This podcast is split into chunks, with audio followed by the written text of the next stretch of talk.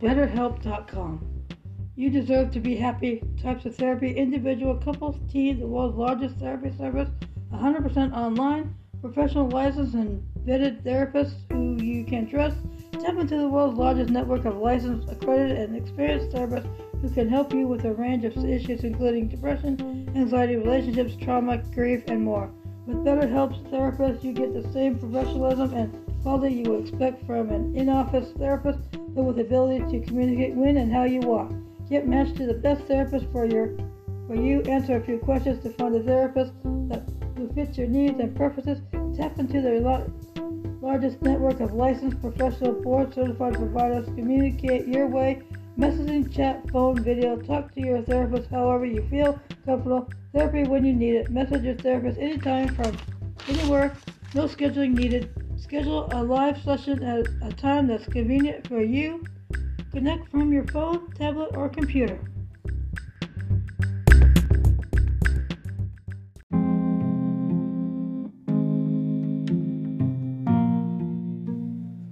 Good morning. Hope you had a good week. Here is chapter 12 of American Dirt by Jean, Jeanine Cummins.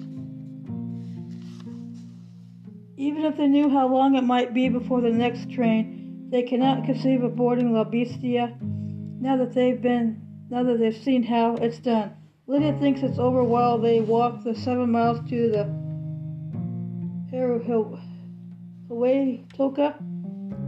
Would she put Luca on the ladder first? She would have us she would have to. There's no way he she could jump on and leave him standing beneath the train without her. Could she run and climb on it if he held on to her neck, his legs wrapped tightly around her waist? It seems physically impossible. Each time she tries to picture it, the fantasy ends the same way, butchery. Luca distracts himself from how tired his legs are becoming by looking at the unusual sights. They pass a place that's full of every kind of statue bears, lions, cowboys, dolphins, angels, and crocodiles. They pass some men who are laying bricks to build a wall. They pass a woman who is vacuuming instead of sweeping her front step, which makes Lucas squeeze Mamie's hand so she'll see it too. When they pass a school and Lucas sees some kids playing football in the yard, he realizes it's Thursday that and that he should be in school in Acapulco. And Pappy should be picking him up this, this afternoon because Thursday is Pappy's day to pick him up and sometimes Pappy buys some galletas and they eat them on the way home if he promises not to tell Mamie. After that, Luca doesn't look at the sights anymore. He watches his feet even though the sun feeds, feels hot on the back of his neck. And it takes him almost three hours to walk to Hawaii, Hawaii, Hawaii, Hawaii, Toka. Sorry for the mispronunciation. When they arrive, they easily find the place they're looking for as it sits neatly beside the railroad tracks behind a wind-whipped green fence. The Casa del Migrante is still is a gathering of tents and simple structures on a large flat parcel of land that's safe between being beautiful only by the utilitarian character of its buildings. The wide road that separates the casa from the railroad tracks is of dirt and rubble and is empty as far as Luca can see. It's flat here for a long stretch, but in the distance, when he allows his eyes to follow, he tracks to the horizon. Luca can see the landscape up, erupt upward on both sides.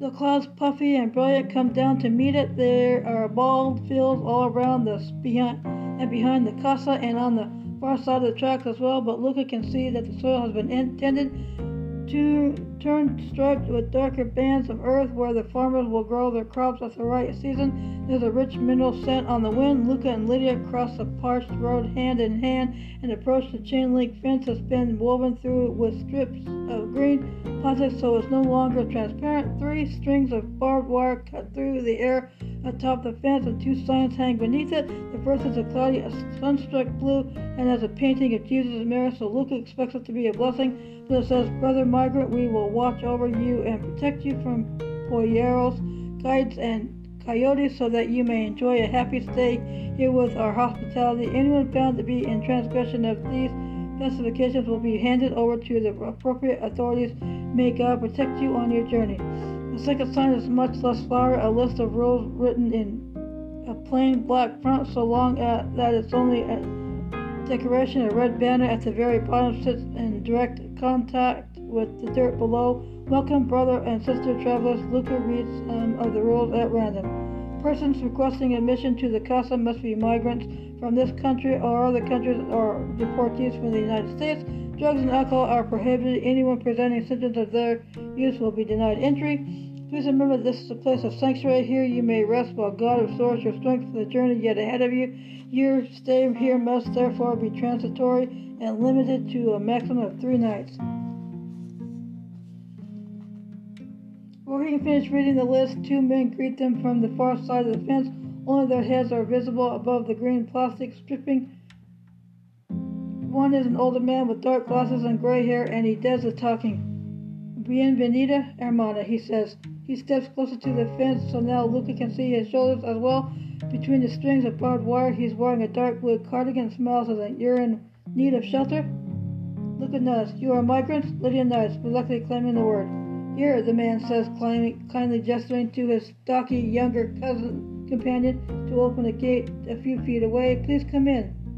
Inside the fence sits an unpainted cinder block building with open, open air windows covered in sheets of black tarpaulin. It's ugly and its bleak shadow steals to Luca and thieves the relief right out of him.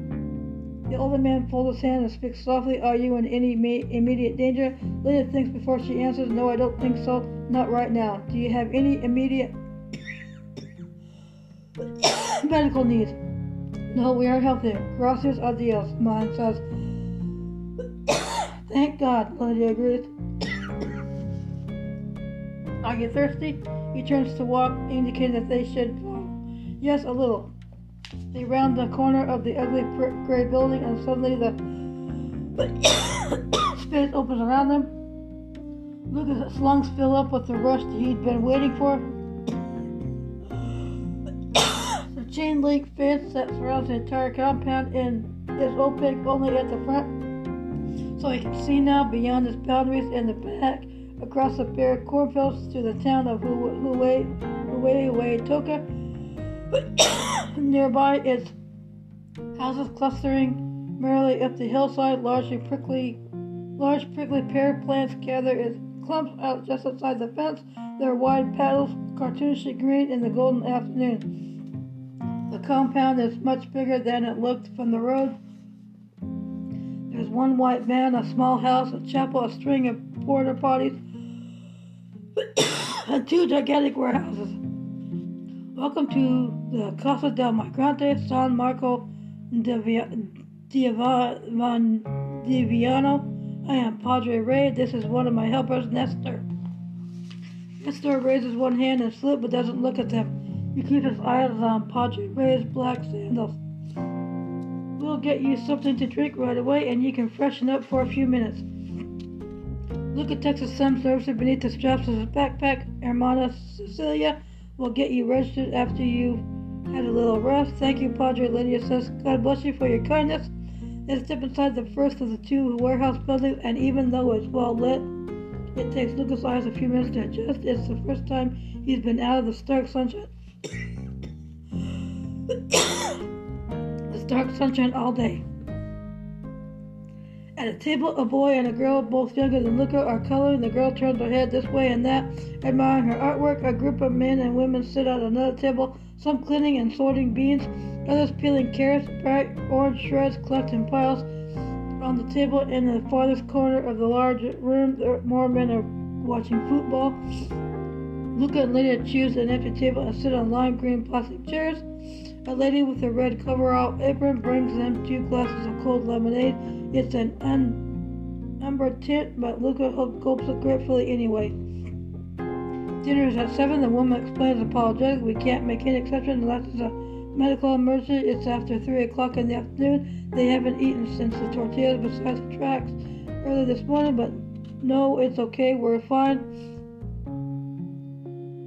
Lydia says thank you. As the woman returns to the kitchen, Lydia is swamped with emotion. She swallows it with lemonade. She examines the faces of the people at the other tables, but no one looks at her. Hermana Cecilia soon appears and brings them to her small office. She's a tidy little woman, and her office is prepared is papered with children's artwork. A pot on her desk holds a pink plastic flower.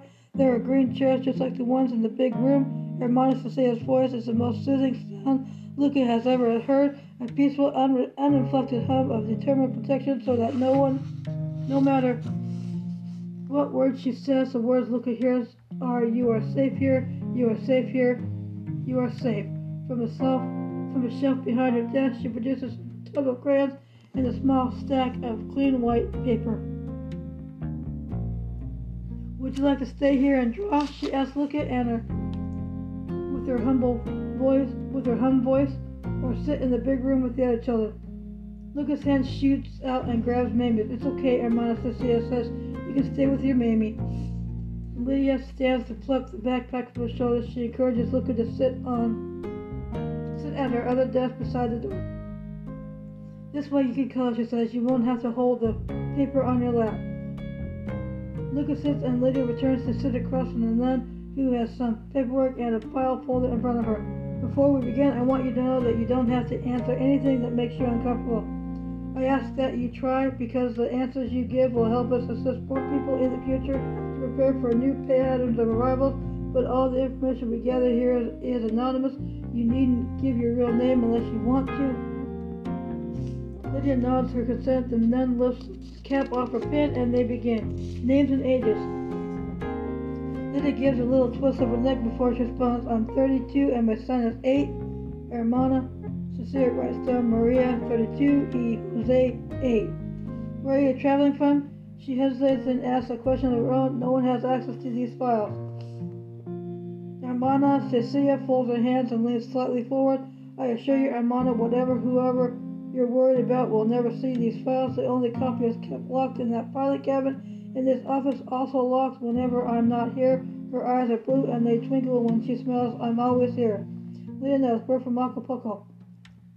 The nun returns to her writing. Where is your intended destination? We're going to Estados Unidos.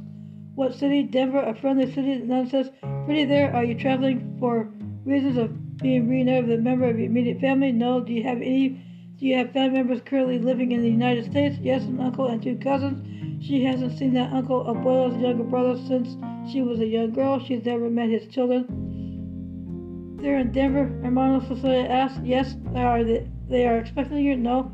Was your destination? Was your decision to migrate planned or spontaneous?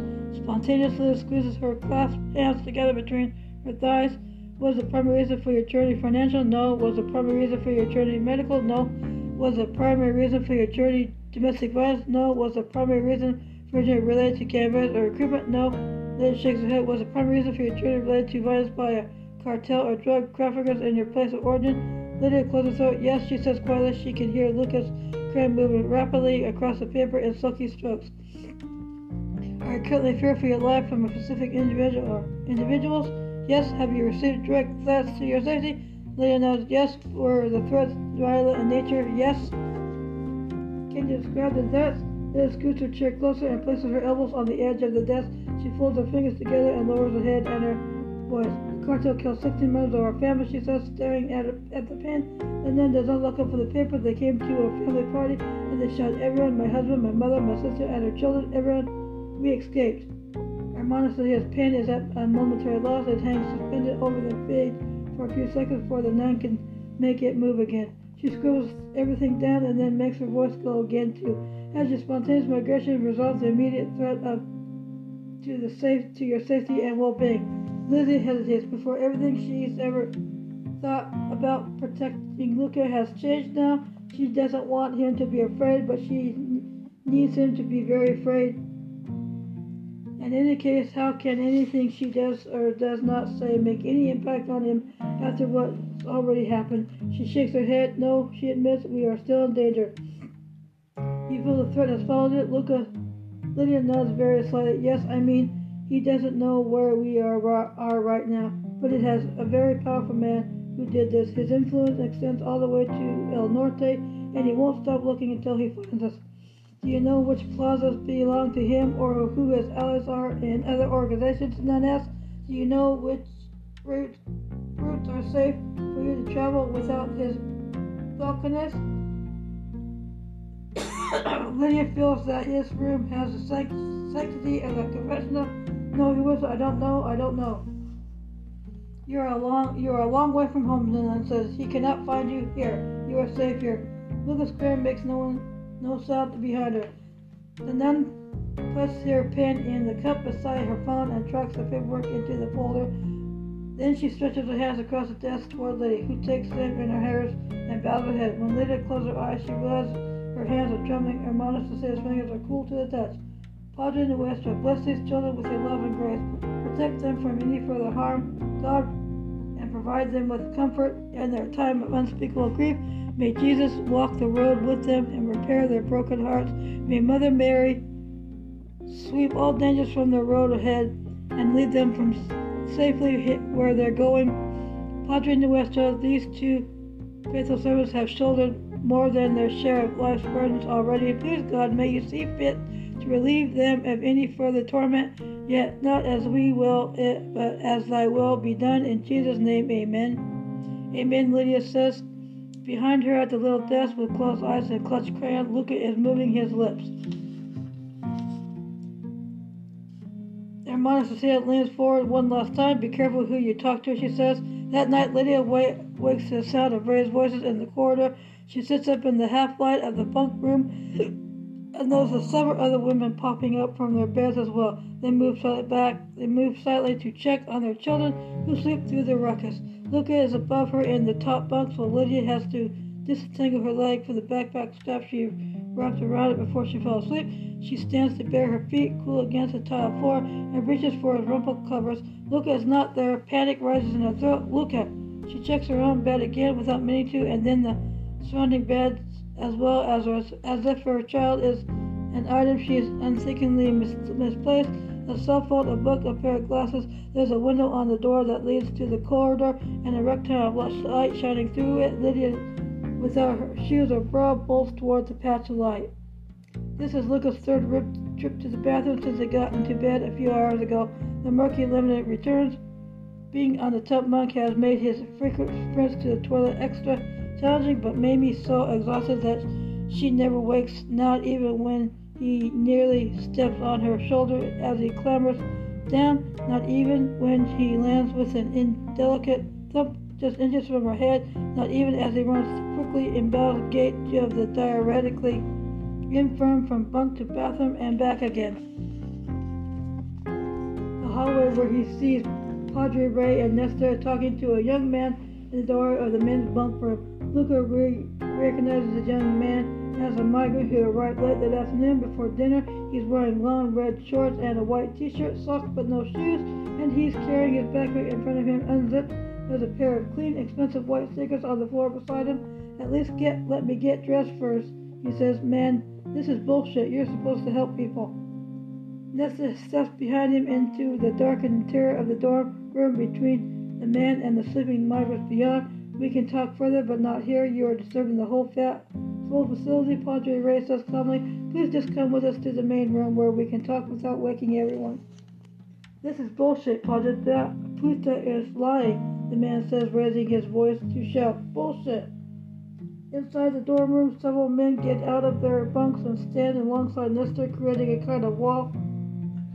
They cross their arms, plant their, their legs wide. Lucas stays frozen in a spot beside the bathroom door. He should turn and go the other way. He should scoot down the hall and back to the women and children's room. He should climb back up past Mammy's head and settle himself into the covers where he should allow his body to temporarily relieve the stomach cramps to rest, but he is paralyzed, transfixed. He's unaware of his own racing pulse, his shallow breath, his fingers scrabble into the smooth skin, seams between the painted cinder blocks of the wall behind him. Chinga tu madre, the young, the young man yells. Let's go, hermano. It's the first time Lucas heard Nestor use his voice. It's as solidly built as his body. Don't make it harder than it has to be.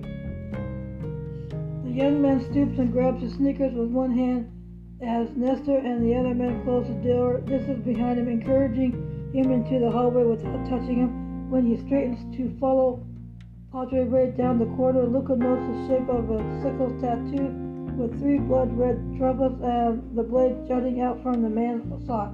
It's carved into the calf muscle of his right leg. Luca doesn't know what the tattoo means exactly, but he doesn't need to understand it for it to amplify his sense of dread. That bloody that bloody sickle and stick looking from the wall and sends him dashing down the hallway back to the women's dorm. He runs bang into Mamie as he barrels down barrels through the door. Luca, she says, Oh my god, Luca, where were you? She doesn't wait for an answer. His hands are on her hands are on his shoulders and she places him farther inside the room before sticking her head into the hallway to see what all the noise is about, but all she can see is Nestor and a few other men following Padre Ray toward the front of the building. She goes back inside and allows the door to click shut behind her. Luca is trembling. What happened? She whispers. She sh- he shakes his head. But what was all the shouting about? He shakes his head. He shakes again and his face looks all carved up with worry. It's okay, she says. It's okay, it's okay. She pulls him into her arms and crushes his head against her chest.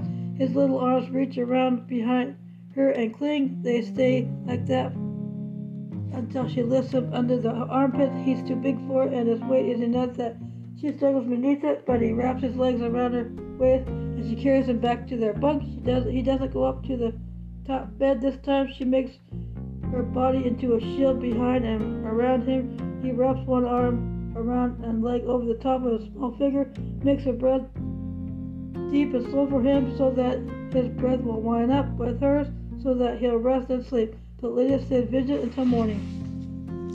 Thanks for listening to this chapter. Have a good week and stay safe.